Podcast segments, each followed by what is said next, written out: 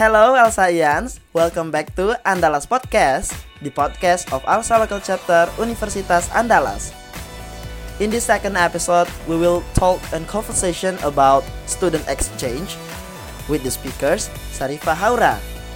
She is an exchange student at Leiden University in the Netherlands in 2019. Without any further, let's listen to our conversation on this podcast.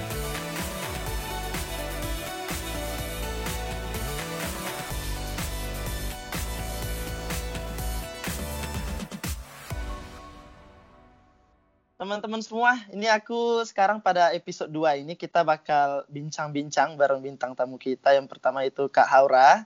Halo. Dia ini, ya halo Kak Aura. Gimana kabarnya Kak Aura? Alhamdulillah baik. Gimana Nah, Ale? ya. Baik Aku, juga. alham- aku alhamdulillah baik juga Kak. Iya. Nah, di episode kedua kali ini kita bakal bincang-bincang sama Kak Aura mengenai student exchange nih. Teman-teman sendiri kan juga eh, mahasiswa aku pengen deh, kayaknya kebanyakan dari kita eh, pengen juga kuliah di luar dan student exchange juga gitu kan.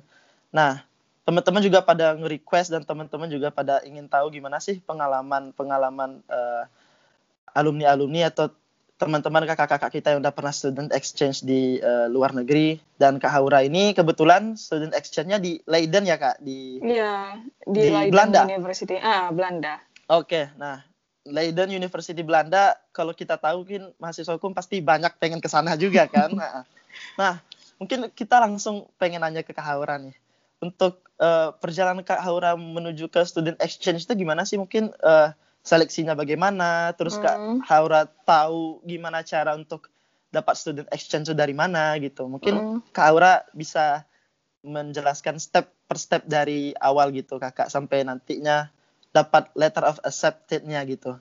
Hmm. Eh, kalau pertama kali itu aku tahu student exchange lihat dari senior tahun-tahun lalu juga kan yang ikut student exchange. Sama kayak kalian misalnya tahu eh, senior ini udah pernah ikut. Nah pengen juga kan karena mereka juga sering bagi pengalaman mereka di sos- eh, social media dan lain-lain gitu. Nah aku tanya ke salah satu senior yang kebetulan pernah juga student exchange di Leiden University itu Bu- Bang Muhammad Fajri kan. Nah dia ya tanya-tanya lah gimana pengalamannya, apa aktivitasnya selama di Leiden, eh, apa aja yang dikerjain selama di Leiden. Nah, Bang Fajri juga nge-share eh, pengalaman-pengalamannya. Nah, juga dia kasih tahu eh, cari informasinya juga lewat International Office di UNAN gitu kan, atau bagian internasional di UNAN yang mengelola tentang student exchange. Nah, kalau di International Office sendiri itu ada dua program, ada student mobility, ada namanya credit earning. Nah, yang biasanya senior lakuin itu di Fakultas Hukum itu biasanya student exchange kan. Nah, eh, yang student mobility, berarti kalau student mobility itu programnya selama sebulan eh, boleh milih di universitas mana aja. Yang penting kita dapat letter of eh, acceptance atau eh, yang aku kebetulan dapat itu letter of invitation dari Leiden University. Nah, pas eh, diarahkanlah senior uh, buat nyari informasi di International Office, ya aku lihat sosial medianya International Office yang paling penting kan soalnya itu yang mengelola untuk pertukaran pelajar di khususnya di uh, Universitas Andalas kan. Nah, pas aku cari tahu waktu itu bukanya sekitaran uh, informasinya dikasih tahu sekitaran bulan Januari dan penutupan buat pendaftarannya itu sekitar bul- akhir-akhir bulan Februari.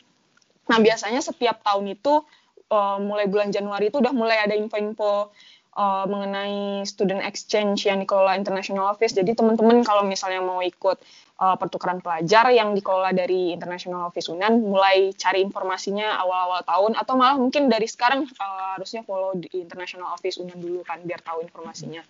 Nah, mulailah aku uh, kumpulin berbagai persyaratan mulai dari uh, TOEFL. Kalau persyaratan student mobility kemarin uh, minimal itu 450 untuk student mobility dan untuk credit earning itu kalau nggak salah minimal 500 TOEFL-nya. Terus habis itu uh, persyaratan uh, persetujuan dari ketua bagian uh, masing-masing ketua bagian uh, PK masing-masing kan. Tapi pas kebetulan tahun aku malah ada yang BP ada salah satu yang BP 17 yang ke Jepang juga. Dan itu sebenarnya syaratnya agak uh, tentatif atau kondisional juga. Kalau yang udah dapat PK boleh minta surat persetujuan. Kalau yang belum dapat PK juga itu nggak menjadi persyaratan wajib juga gitu. Hmm. tapi yang paling utama sih TOEFL. Habis itu yang kedua emang letter of acceptance. Nah kalau misal letter of acceptance ini tergantung teman-teman juga mau ke mana. Kalau misalnya uh, uh, yang mau ke Jepang cari senior yang udah pernah ke Jepang. Nah kalau misalnya mau ke Slovakia kemarin juga ada yang ke Slovakia cari senior yang ke Slovakia. Kalau yang uh, kebetulan aku ke Leiden uh, bisa aku nge-share uh, informasinya gimana cara ke Leiden. Nah kalau untuk masing-masing universitas itu sendiri sebenarnya berbeda cara peng, uh, apa namanya mendapat mendapatkan itunya kan letter of acceptance-nya. Hmm. Tapi yang penting itu emang uh, apa menghubungi universitas masing-masing di email gitu cari tahu dulu ke masing-masing senior siapa yang mau dihubungi gitu. Kalau misalnya di apa di Jepang uh, Kagoshima kalau nggak salah yang kemarin ya yang uh, yang sangkat uh, yang sangkatan sama aku yang pergi kemarin uh, cari siapa yang apa namanya supervisor yang ada di sana yang bertanggung jawab yang ngasih letter of acceptance gitu juga Slovakia. Cari dulu siapa supervisor atau yang bertanggung jawab yang ngasih uh, letter of acceptance. Dan aku Leiden juga nanti kalau misalnya mau teman-teman ke Leiden insya Allah nanti aku bantuin juga gimana cara menghubungi supervisor yang ada di Leiden University buat uh, student exchange. Nah uh, bulan Februari udah terkumpul semua persyaratan. Aku nunggu nih selama kira-kira sebulan kalau nggak salah uh, buat tahu aku lulus apa enggaknya biasanya itu di infoin sama fakultas dan juga uh, sosial media medianya itu uh, International Visunan. Nah udah habis lulus, alhamdulillah aku lulus bulan Maret. Nah yang agak lumayan ribet itu kemarin itu ngurus visanya gitu, mm, mm, karena yeah. visa itu emang benar-benar tanggung jawab kita sendiri. Uh, kalau yeah. International Office Unan uh, alhamdulillah udah ngasih ke kita uh, aku, uh, semua akomodasi yang dibutuhkan. Cuman tanggung jawab untuk kepengurusan visa emang tanggung jawabnya di kita gitu.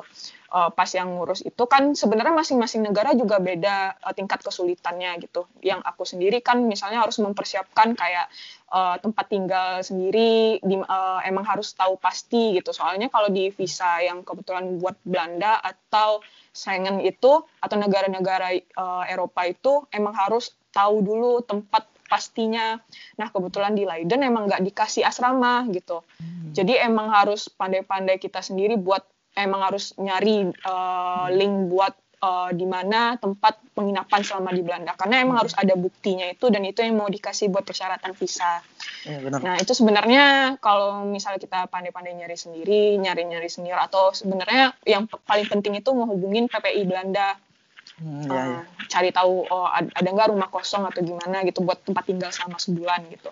Hmm. Nah habis ngurus visa, alhamdulillah paling kelarnya cuma seminggu dua minggu bisa tergantung sih kita mau nunggu di sana sampai uh, keluar visa atau kita nunggu uh, di tempat tinggal ntar mereka kirim mereka juga nanya kok mau dikirim ke alamat atau mau jemput di sini ntar biayanya segini gitu.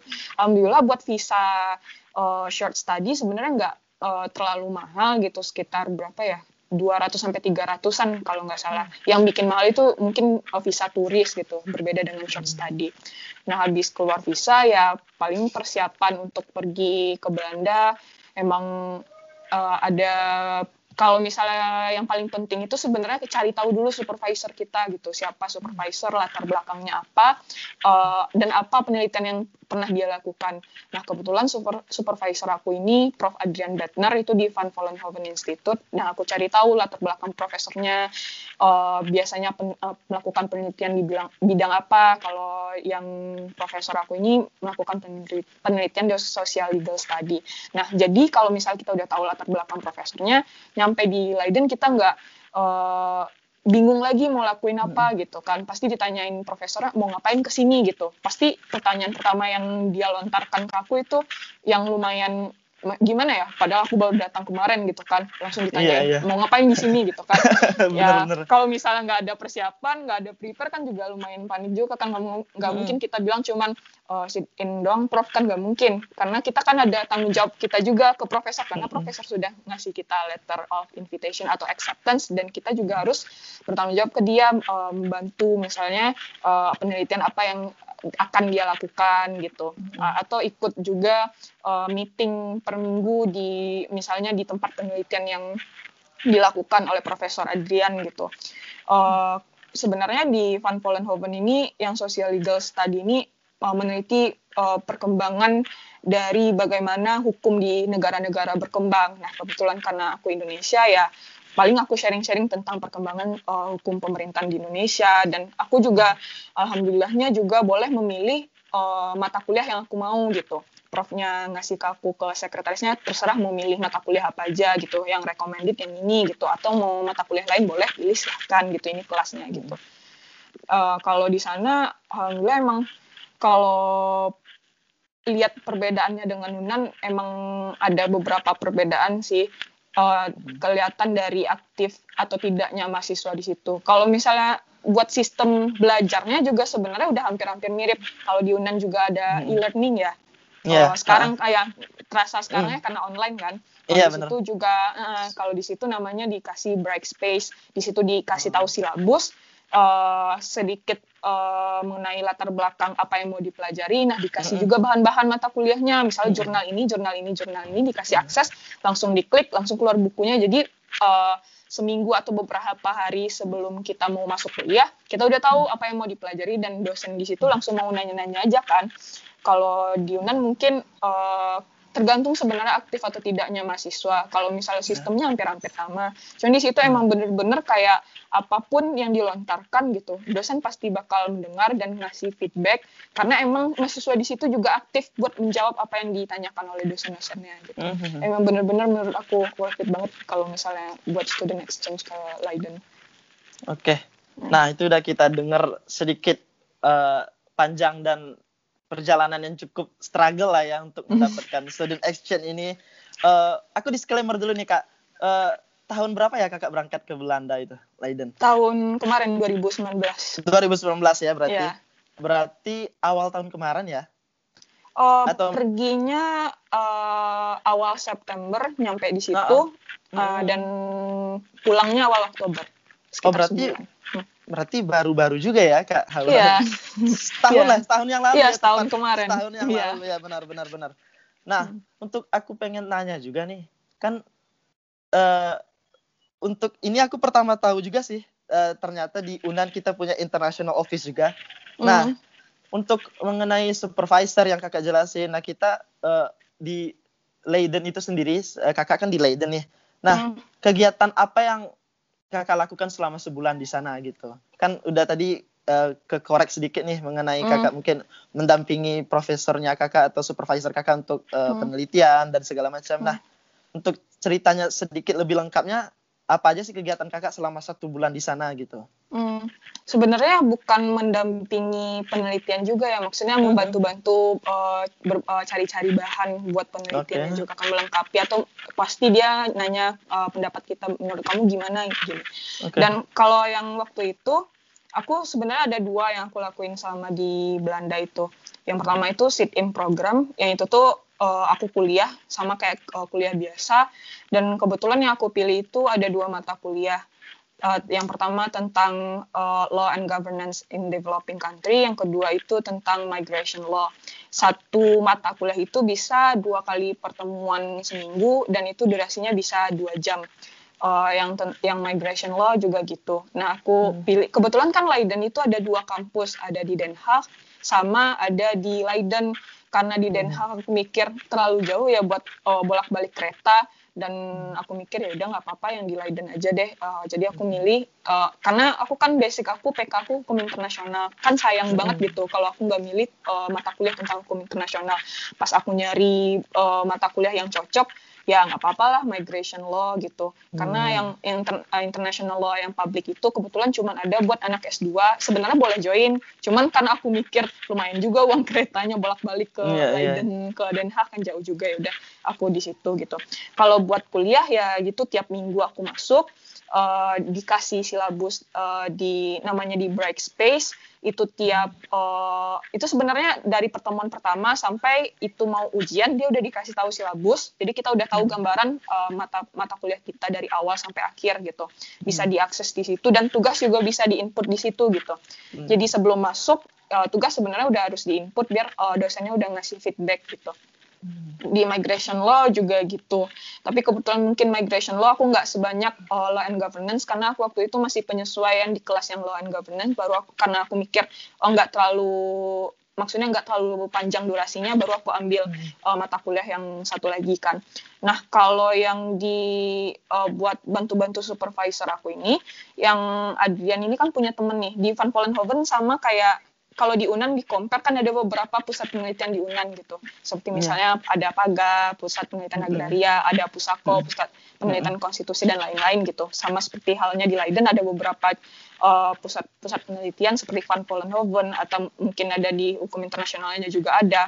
Nah, karena waktu itu kebetulan profesor aku ini lagi nggak ada penelitian, nah aku dikenalin sama temennya Jacqueline Nah, Jacqueline tem uh, temennya Profesor Adiran ini punya penelitian tentang hukum air waktu itu. Nah, itu emang bertepatan sama uh, demo yang tahun kemarin tentang banyak kan ada tentang undang-undang air, ada tentang undang-undang KPK dan lain sebagainya sumber daya air dan sebagainya kan. Nah, profesor itu pasti nanya sama aku menurut kamu uh, undang-undang yang sumber eh, rancangan undang-undang yang sumber daya air ini gimana gitu bisa nggak kamu bikin uh, pendapat kamu terus dibikin dalam bentuk artikel nanti kita uh, ketemu lagi minggu minggu depan. Nah tiap minggu uh, sama Profesor Adrian sama Jacqueline aku pasti kayak uh, istilah kalau misalnya di kuliah kita ini kayak kompre gitu kan.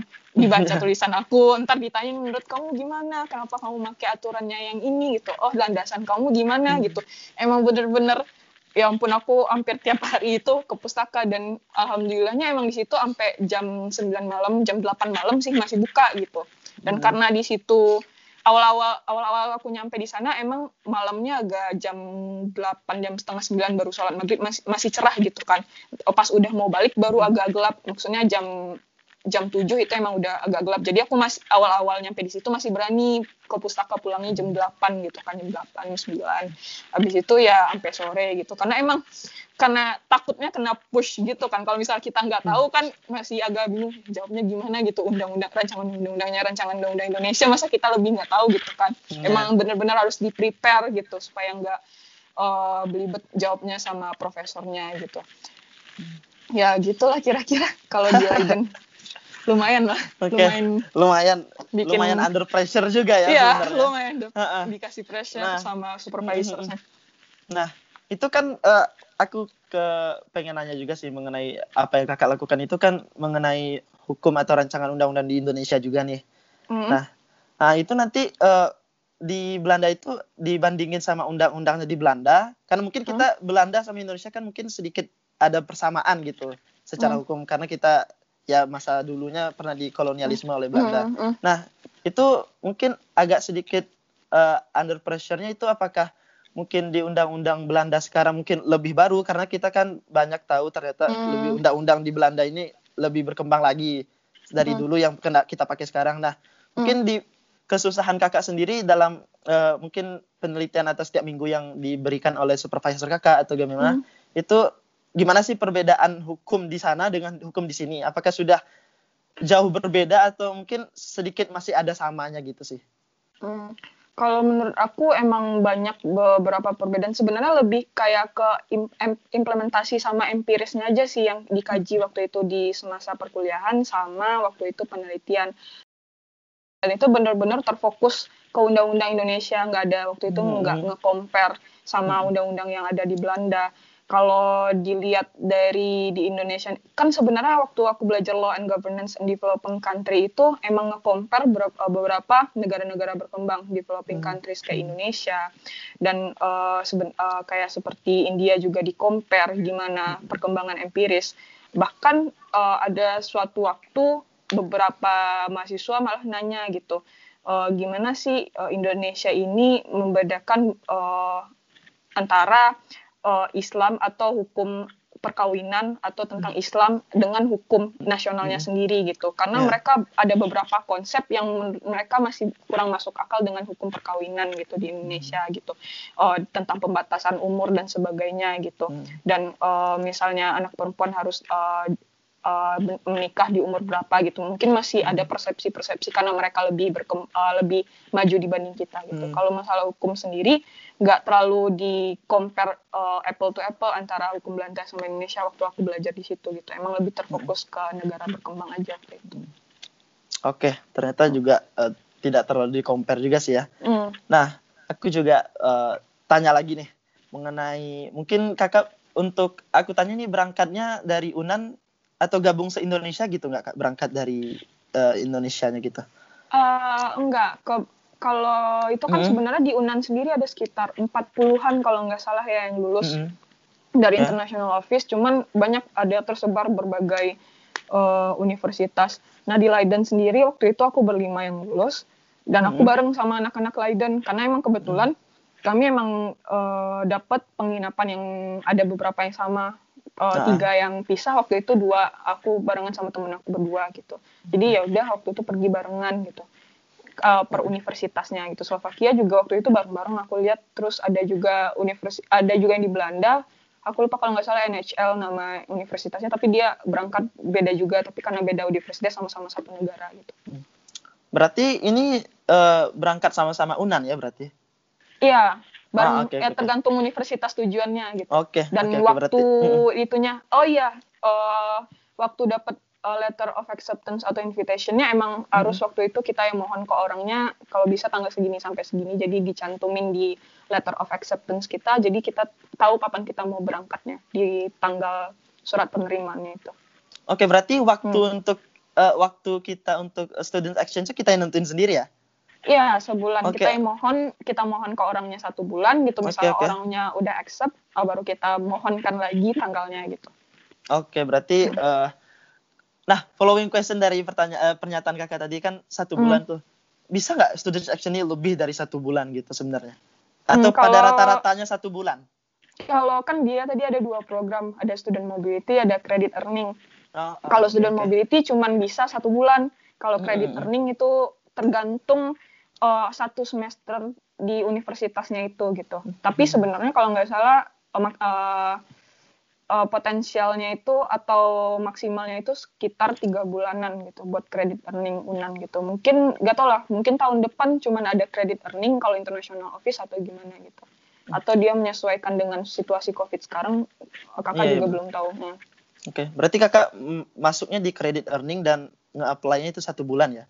Enggak, kakak masuk di student mobility. Oh, bulan. student mobility. Oke, okay, hmm. oke, okay, oke. Okay. Berarti perbedaan di sana ya, di waktu untuk uh, student exchange-nya gitu. Hmm.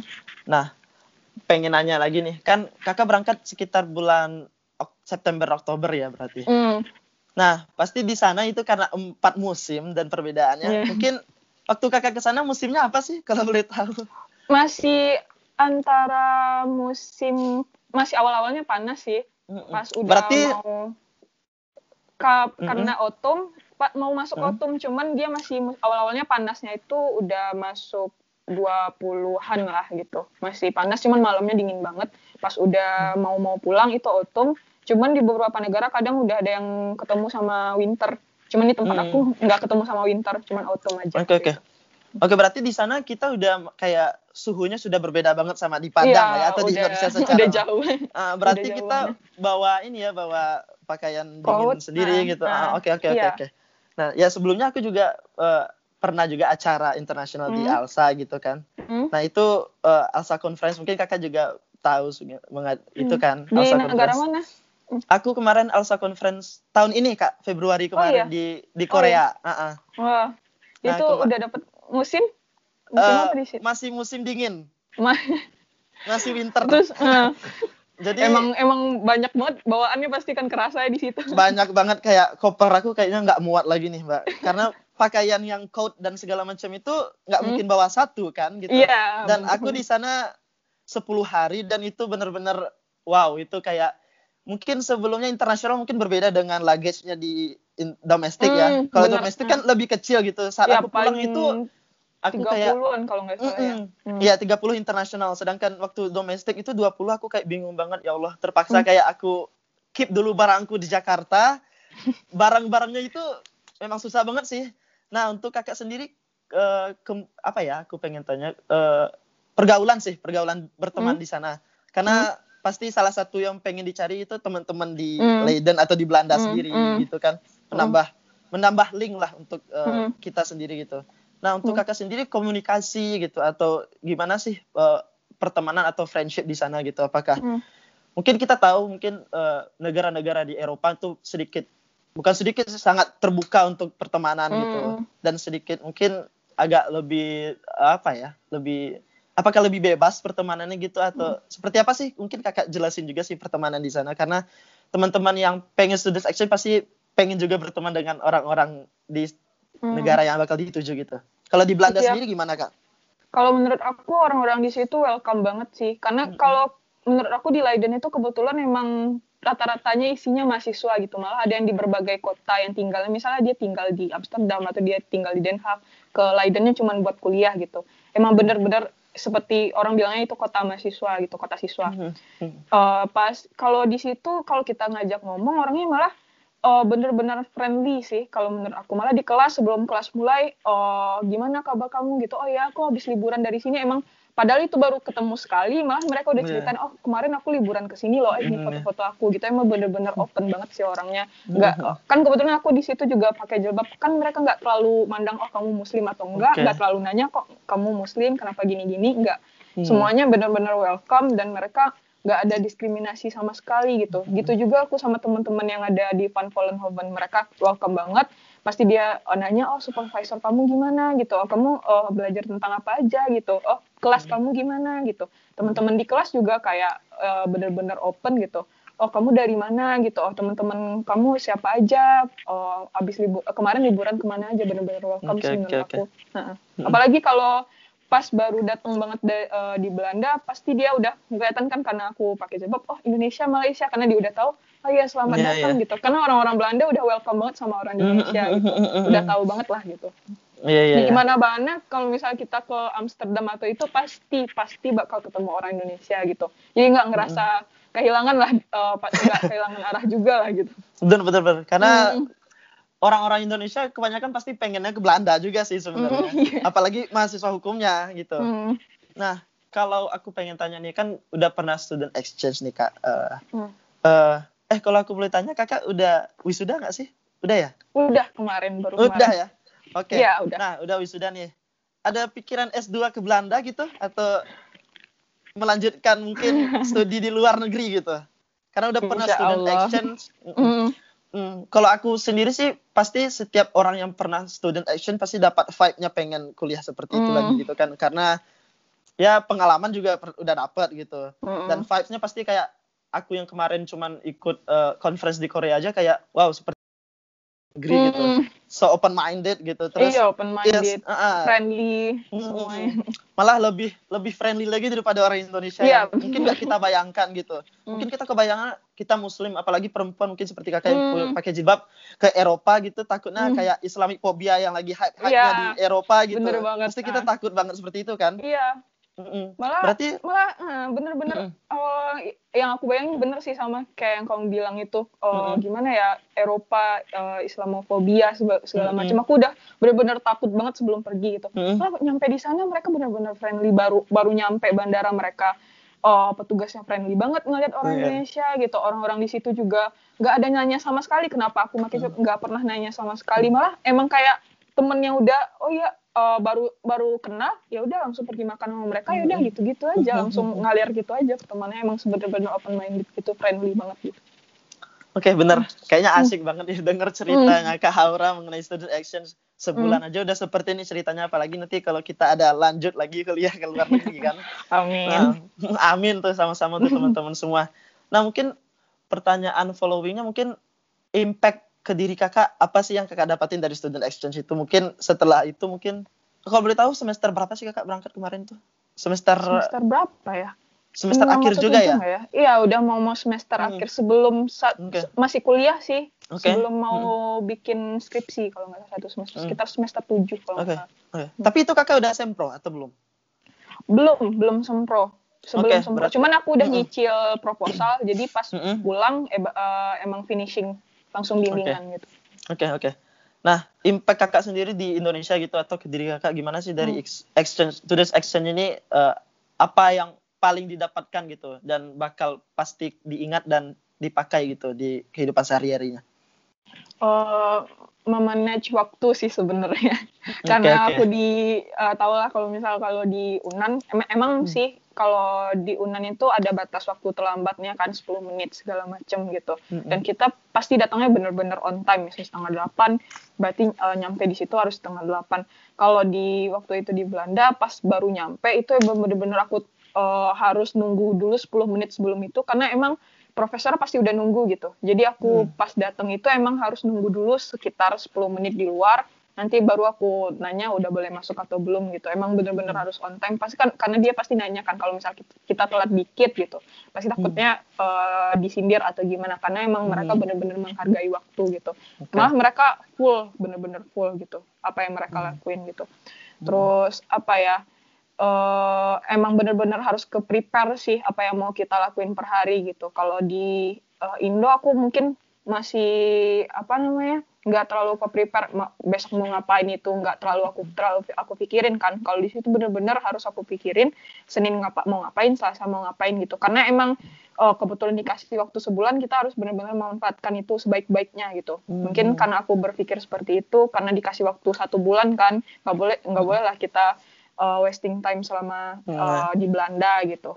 Mm-hmm. Terus apalagi ya, bener-bener harus uh, kalau di Indo kan kita nggak terlalu mikirin kan, karena kebetulan aku tinggal di Padang. Nah di Unan kalau misalnya kita di Padang kan nggak masalah kita mau uh, nongkrong dulu atau kita mau hmm. belajar langsung pulang kan itu terserah kita bagi di Padang kan uh, tempat tinggal kita gitu kan kalau hmm. di situ nggak bisa kayak gitu kalau misalnya kita nggak ada temen nah oh, uang kita berapa gitu kan yeah. pasti kita mikirin uang kita berapa tinggal segini kalau misalnya kita nggak pandai-pandai nyari teman gitu kan berarti kita emang benar-benar harus bergantung kepada diri kita sendiri nggak bisa ikut apa-apa kalau di situ kan ada beberapa pertemuan sama PPI kita harus ikut gitu kan hmm. uh, mana tahu ada pertemuan yang tidak hanya menambah relasi gitu juga kita juga mikirin oh nggak apa namanya waktu hmm. kita mau ke situ gitu dan mana hmm. tahu kita diajak buat pergi jalan-jalan bareng sama orang-orang PPI sekitar di situ kan juga yeah. Iya. uh, buat dapat keuntungan juga sama kita kan mm gitu karena ada beberapa yeah. pertemuan jamuan makanan di Indonesia di sama orang-orang PPI gitu. Mm -hmm. Memang itu sih karena kalau di Padang kan kita masih kayak ngerasa oh ini kan tempat tinggal kita sendiri gitu kalau misalnya yeah, kita nggak ada teman kita nggak ngerasa kehilangan juga toh kita juga bisa pulang gitu. Kalau yeah. di iya. situ kalau nggak ada teman kita pasti pusing masa sih kita pergi ke kampus sendiri masuk yeah, kelas yeah. terus sendiri gitu. Habis mm. pulang kampus nggak mungkin kan pulang lagi nunggu yeah. sampai besok kan nggak mungkin gitu. Mm -mm. Pasti kita harus nyari relasi apalagi teman-teman PPI juga kan gitu. Mm -mm. Kerasa aneh sih ya kalau mm. kita udah di Belanda terus sendiri-sendiri kayak sendiri ngapain sendiri. gitu. Iya ngapain. Mendingan mendingan di Unan gitu. iya. Mending di Unan abis uh, mm. kampus langsung pulang. Gitu. Iya langsung pulang. Oke. Okay. Itu mm. sedikit cerita asik nih. Mm. Aku pengen nanya sih kalau kakak gitu kan tadi uh, manage waktu gitu. Mm. Dan kita juga uh, mungkin untuk uh, dapat wasting time atau mungkin dapat nggak sih kakak waktu untuk kayak me time atau kayak bukan me time sih kayak jalan-jalan menikmati hmm. kota Belanda tuh ada dapat nggak hmm. sih atau kayak sebulan itu benar-benar padat jadwalnya buat kuliah doang atau student actionnya gitu? Enggak kok kalau hmm. buat kuliah sendiri kan uh, ada sekitar uh, dua kali seminggu itu kuliah aja atau tiga kali seminggu karena tergantung uh, mata kuliahnya kan. Terus mm -hmm. pasti aku uh, ngeluang ngeluangin waktu sehari buat ketemu sama supervisor gitu, sehari eh, sekali seminggu gitu. Nah uh, kalau misal aku udah mumet kepala aku, pasti aku kayak uh, padahal cuman keliling-keliling nggak beli apa-apa, sekitar jalan uh, sekitar jalanan di Leiden itu kan uh, hmm. sekitar antara stasiun sampai jalan buat pulang gitu itu yeah. pasti emang bener-bener refreshing walaupun aku nggak beli apa-apa aku tetap senang gitu yeah, yeah, dan yeah. kebetulan karena emang buat uh, apa namanya tuh buat ngehemat uh, uang jajan juga aku kan kalau bus itu sekitar satu dolaran kalau mungkin di situ kan termasuk murah gitu tapi buat anak yeah. Indonesia itu tetap mahal kan tujuh belas yeah, ribu sekali tujuh belas ribu pulang balik tetap mahal sama aku gitu ya udah mm -mm. aku kebetulan bisa minjem sama teman-teman PPI sepeda jadi aku nggak uh, terlalu uh, ngabisin waktu nah kebetulan karena punya sepeda yeah. aku terserah habis pulang kampus aku bisa jalan-jalan sendiri gitu atau waktu itu yeah. tanggal 3 Oktober ya itu kan hari besarnya Leiden gitu itu emang ada kayak pasar malam ya pas malam ya pas sore itu bener-bener uh, hari besarnya Leiden banget bisa aku nikmatin gimana orang Leiden uh, apa kayak bikin uh, sebuah pesta gitu kan bisa ngelihat yeah. uh, ada uh, padahal dia bikin roller coaster kayak roller coaster dia bikin dalam waktu cuma sehari gitu ngeliat-ngeliat di situ aja tanggal 3 Oktober aku udah seneng banget gitu dan hmm. ataupun jalan-jalan nggak nggak nggak ngabisin duit juga tetap seneng gitu Ya, bener, Karena emang pemandangannya beda banget gitu pas yeah. di lagi uh -uh. emang bener-bener rapi sih bersih rapi bener bagus yeah. sih. Hmm. Ya kayak cuci mata banget ya. Iya. Uh -uh. Ada Apalagi festival, uh -uh. ah, festival Leiden juga ada waktu itu festival kampus. Nah waktu itu uh, sekitaran tanggal 1 atau tanggal berapa ya waktu itu. Nah, di festival itu ada beberapa acara di berbagai gedung yang beda. Nah, kalau misalnya kita nanya Leiden di mana, orang pasti bingung karena gedung Leiden itu nggak sama kayak Unan. Kalau Unan kan emang masuk gerbang, kita tahu yeah. kalau pasti masuk gerbang habis gerbang Unan itu kampus Unan kan.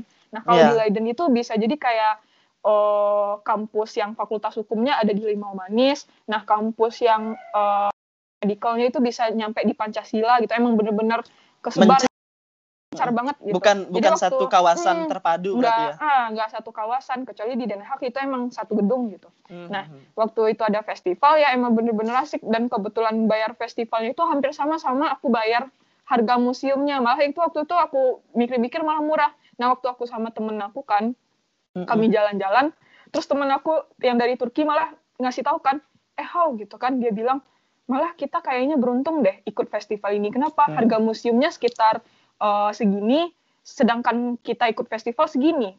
Padahal mm -hmm. kita ikut festival bisa sekalian jalan-jalan di dalam museum gitu. Emang emang sebenarnya kita harus emang lagi uh, tahu-tahu dulu ada festival mm. apa aja selama di Leiden. Mm -hmm. Apalagi kalau yeah. festival yang diadain sama kampusnya nggak nggak boleh nggak datang kan rugi juga gitu. Mm -hmm. Bisa ngelihat apa acara yang diituin sama mahasiswanya, yang diselenggarain bisa kayak mereka uh, buk, malah kan mereka itu ada kayak uh, botani square gitu kan kayak uh, apa yeah. namanya halaman buat tumbuh-tumbuhan khusus itu malah pas hari itu mm -hmm. emang dibuka buat umum gitu mm -hmm. emang bener-bener banget sih pengalaman Berarti... yang seru juga mm -mm. Deng mendengarnya aja kayak ke bawah sih ke vibe-vibe-nya saat mungkin uh, masuk juga sih mungkin dari cerita kakek gitu kayak mm. jalan-jalan mm. gak jelas gitu mungkin kayak yeah. menikmati kota aja gitu mm. waktu aku juga ke Korea cuma 10 hari itu kayak malam kan kegiatannya udah selap tuh. Mm. Jadi malam itu kayak bebas. Kayak mm. kami kan dari berbagai kota gitu, mm. kumpul ya udah kita putar-putar aja ke mana gitu. Ya udah mm. dari hotel tuh muter-muter kayak nggak jelas malam-malam kayak menikmati kota Korea Seoul itu kayak gimana ya nggak bisa dijelasin sih gitu kayak mm. uh, one time moment gitu nggak pernah nggak mm. bakal dilupakan gitu kan. Mm. Nah mungkin dari cerita kakak juga gitu di Belanda gitu kan. Uh, apa sih yang uh, pengen kakak sampaikan ke teman-teman kita nih mungkin ini penutup juga sih dari hmm. podcast kita nih uh, apa ya mungkin jangan deh mungkin ke hmm. teman-teman atau adik-adik uh, kakak nih yang pengen student exchange atau bahkan mungkin ada yang pengen melanjutkan S2 ke luar negeri mungkin hmm. atau mungkin kita fokus ke student exchange aja deh gimana hmm. student exchange ini uh, kiat-kiat yang dari kakak sih gitu kalau menurut aku benar-benar harus di prepare kalau misalnya kamu nggak harus sih dipatok harus dua tahun atau satu tahun gitu. Hmm. Yang penting kamu harus prepare itu dari sekarang. Malah aku waktu hmm. tahun-tahun awal nggak kepikiran bisa pergi ke Belanda juga hmm. kan gitu. Karena yeah. emang uh, malah nggak tahu kalau misalnya ada program student exchange yang dis bisa diselenggarain sama Unan. Bener-bener emang hmm. harus kita prepare, uh, harus pasang target apa yang mau kita lakuin uh, dari tahun awal misal kalau misalnya kamu emang udah pasang target dua tahun kemudian baru mau pergi kamu harus pasang target tahun depan kamu uh, apa yang uh, udah apa yang harus kamu capai gitu hmm. biar tahun berikutnya lagi itu mudah buat digapai gitu hmm. misalnya kamu harus aktif lagi ikut organisasi karena emang bener-bener kebantu uh, organisasi sama apa kegiatan-kegiatan yang pernah kamu lakuin nah kalau misalnya hmm. kita nggak pernah organisasi nggak pernah ikut lomba atau conference sama sekali gitu pasti kita hmm. nyampe di sana itu bingung gitu gimana kita berhadapan sama orang-orang sama teman-teman kan karena hmm. kita nggak pernah sama sekali bersosialisasi gimana kita mau ngadepin supervisor kalau kita nggak pernah ditekan sama sekali nggak pernah hmm. ngerasain gimana caranya prepare sebuah uh, sesuatu hal yang sangat besar kalau misalnya kayak karena aku dulu pernah ikut berbagai lomba misalnya taruhlah uh, debate atau debat gitu hmm. aku pasti uh, apa namanya pelatih aku pasti benar-benar ngepres aku gitu uh, besok kamu jam 10 udah harus datang ke kampus, jam 11 kamu harus tandem, kita udah ngerasain hal-hal yang kayak gitu. Nah, ketemu sama supervisor, aku nggak takut lagi gitu. Supervisor hmm. pasti bilang, uh, kita ketemu minggu depan, kamu harus bawa paper kamu segini halaman, kamu harus tahu uh, apa pasal-pasal yang kamu pakai, basic kamu pakai, kenapa kamu pakai gini. Jadi kita nggak hmm. takut lagi. Nah gitu juga sama organisasi, kita temu -tem ketemu sama teman-teman yang berbeda latar belakang, berbeda yeah. pemikiran.